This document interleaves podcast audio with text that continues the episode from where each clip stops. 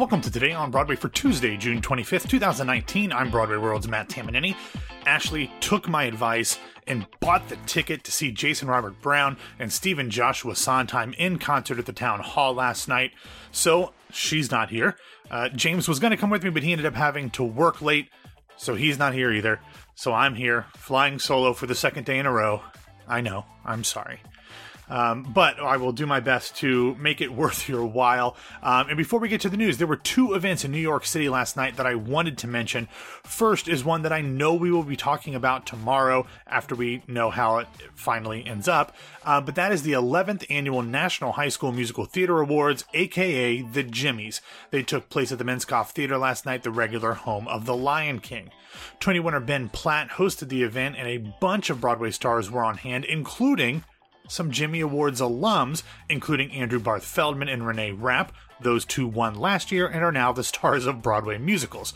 Also on hand were Stephanie Styles and Kyle Selig. Those two competed in the second annual Jimmy Awards all the way back in 2010, with Stephanie taking third for the girls and Kyle winning the boys. We will let you know who won tomorrow, and we will likely have highlights as well, either on Tuesday and or throughout the week. Also occurring last night in the NYC was an all-star live reading of Pulitzer Prize winner Robert Schenkkan's play The Investigation, colon, A Search for the Truth in 10 Acts, which is about the Mueller report. The one night only event is being live streamed coming up in about 27 minutes from when I'm recording right now. So I will have a link in the show notes and hopefully it will be archived because it is a who's who of stars participating, including Annette Bening, Kevin Kline, John Lithgow, Ben McKenzie, who is Schenkkan's nephew and the star of the OC and Gotham, Michael Shannon, Noah Emmerich, Justin Long, Jason Alexander, Gina Gershon, Wilson Cruz, Joel Grey, Alyssa Milano, Kyra Sedgwick, Alfre Woodard, Piper Perabo, Zachary Quinto, and Aidan Quinn, with additional participation from Sigourney Weaver, Julia Louis Dreyfus, Mark Hamill, and more, which I assume means that they will be filmed or live streamed from the West Coast. I'm not sure. But anyway, if it's anything exciting, we will definitely let you know tomorrow. Anyway, on to the news. You heard me tell Ashley last week that I think that we could have up to four, count them four, Stephen Sondheim revivals on Broadway during the 2019 2020 season. A season, as you probably know, which will include the maestro's 90th birthday BT dubs, but that doesn't include some non Broadway productions of his shows, including Classic Stage Company's revival of Assassins next spring and Encore's Off Center's production of Roadshow coming up next month. While we are still waiting to hear word about John Doyle's production of the former, Yesterday, we got a casting announcement for the latter, as Encore's announced that starring as the Mizner brothers in the show will be Raul Esparza as Wilson and Brandon Uranowitz as Addison. Joining them in the company will be Chuck Cooper as Papa Mizner, Mary Beth Peil as Mama Mizner, and Jin Ha as Hollis. The show will run at New York City Center from July 24th through the 27th, and I know that the show doesn't have a ton of love from folks, but hearing this cast sing a Sondheim score any Sondheim score is probably worth the price of admission, especially when tickets start at $25. We will, of course, have more information, including the names of the ensemble members in the show, uh, over at BroadwayRadio.com and in the show notes. Next up, we got a press release that kind of felt like it was tailored especially for me and maybe Brian and Kevin from Broadwasted and the Popcorn Project podcast, as the venerable licensing house Samuel French, which is now a division of Concord Theatrical, and Marvel Entertainment have launched a partnership around a collection of new stage plays featuring Marvel characters, quote, in relatable situations with storylines that explore relevant contemporary themes. These one act plays are aimed at high school students and feature Marvel characters like Thor, Loki, and the two heroes that the MCU needs to introduce in Phase 4, or I'm going to be very upset with Kevin Feige Miss Marvel and Squirrel Girl. The Miss Marvel play is by Masi Asare, and the Squirrel Girl play is by Karen Zacarías, and the Thor and Loki play is by two time, two time Tony winner Christian Borle. It's not like I needed more reason to be into theater in high school, but if these had been around back in the late 90s, I wouldn't have kept playing baseball as long as I did, and I would have gone full bore into theater much earlier. Um, and you know what's interesting about this to me is that with all of the billions with a B dollars that Marvel brings in annually from their films. I mean, a lot of their films make a billion dollars on their own, um, but between their films and not to mention the TV shows, merchandise, the comic books themselves, etc., it's really interesting to me that they turned to the youth theater licensing scene to expand their reach. Uh, I don't know that this is something that I would have thought that they would be doing um, in their expansions, but I am here for it. And I will certainly never question Marvel's decision when it comes to making money. Speaking of making money, I like money a lot. Hmm, I mean, it's better than not. Hmm, so, with that in mind, let's talk about last week's Broadway grosses, as we are starting to see a slight surge in summer tourists at the box office. In total, the Broadway receipts picked up four and one third percent over the previous week, which is an equivalent of just under $1.5 million. Broadway did have the same amount of shows playing last week as they did the week before, but they swapped out the eight performances of Gary for the two performances of Mel Brooks in residence. In his two performances at the Lunt-Fontanne, the comedy icon I mean, dwarfed the amount of money that Gary brought in the previous week, pulling in just over $583,000, which extrapolated to eight shows would be over 2.3 million. Even in just two performances, Mel Brooks grossed more than four plays and three musicals last week.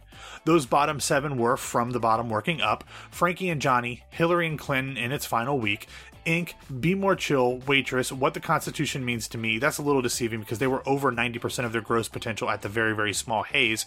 And Beautiful. On the other side of the story, Hamilton was up at 3,179,856 buckaroos, followed by two shows above 2 million, The Lion King at 2.4, often in second place, but the other one was a play and not the one based on Harry Potter. It was To Kill a Mockingbird at $2,018,314. Right on the $2 million doorstep was Wicked. They just sold a few more premium tickets, they would have been in there.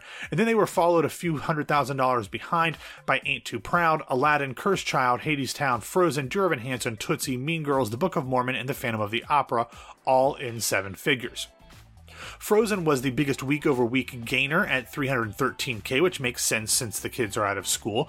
But the only other show to pick up six figures from the previous week was My Fair Lady, which I guess is because people want to see it before it closes in a few weeks. I don't think this is necessarily one that a ton of tourists and families would be coming to, but if it is, good for them because it's amazing and Laura Benanti is the best. Uh, but also picking up steam is The Ferryman, which added almost 94k to have its second best week of the 2019 calendar year. Good for them, they deserve it. I hope people are loving that new cast.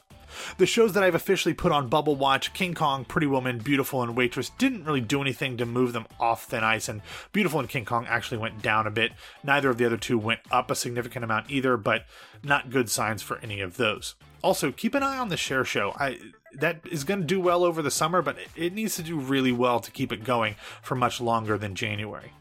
Next week, we will have our first grosses for Moulin Rouge, and I'm going to be very interested to see how that starts out. Some of their ticket prices are astronomical.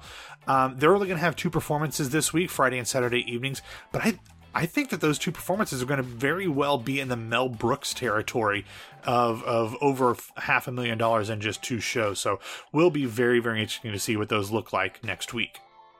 For this next story, I'm not sure that this will help Roundabout sell any tickets and up those grosses for some of their upcoming shows, but I assume at this point we're all familiar with loyalty programs, the little things that you put in your keychain and you scan them when you are checking out at a store and you get special bonuses for continually shopping there. Well, apparently RTC is going to give it a try, but with theater tickets. You can enroll in the program for free and you will get points commensurate with the amount of money that you spend.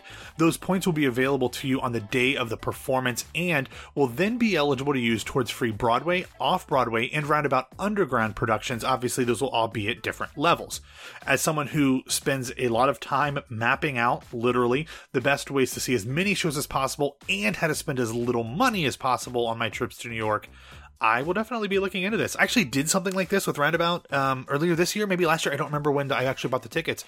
But because I bought a ticket to see Merrily We Roll Along, they said, "Hey, if you buy two more, we'll give you discounts on that because you bought them as a like a sub subscription to their season." So I got tickets to see True West and Kiss Me Kate as well because of a bundling deal. So I'm definitely going to be looking up to see how RTC handles this moving forward. Next up, we do have to take a bit of an unfortunate turn because we have some sad news to share as we learned yesterday that the Tony nominated book writer for the beloved musical The Wiz, William F. Brown, passed away on Sunday at the age of 91. Brown began his Broadway writing career with his 1967 play, The Girl in the Freudian Slip, which is a great name for a play. Um, it was actually also Bernadette Peters' second Broadway credit. Unfortunately, the show closed after just six performances. Brown also wrote the book for 1978's A Broadway Musical, which closed after 15 performances, closing actually on opening night. While his non Wiz Broadway career wasn't necessarily as successful as he would have liked, he did write a ton of other shows, including many that appeared off Broadway.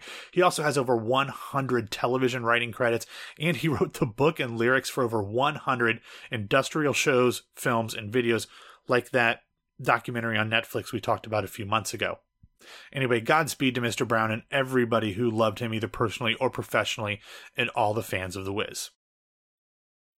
So, after that downer a bit, we're going to finish off the show with the most exciting news of the day. As on Monday, 54 Below announced that starting next month, the one, the only, the man who is as generous and lovely as he is funny and talented, Robbie Rozelle will be hosting his own talk show slash variety show slash game show slash curated open mic night at Broadway's Supper Club or Living Room. I can't remember what branding they're going on now.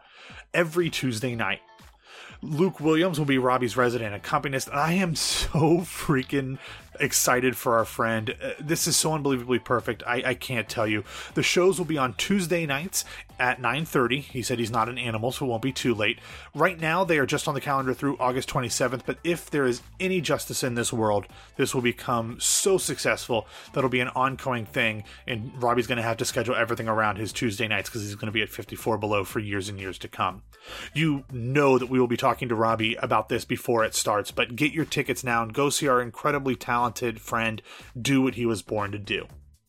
Okay, that's all the news I've got for you. Thanks for listening to Today on Broadway. Follow us on Facebook and Twitter at Broadway Radio. And you can find me on Twitter and Instagram at BWWMatt.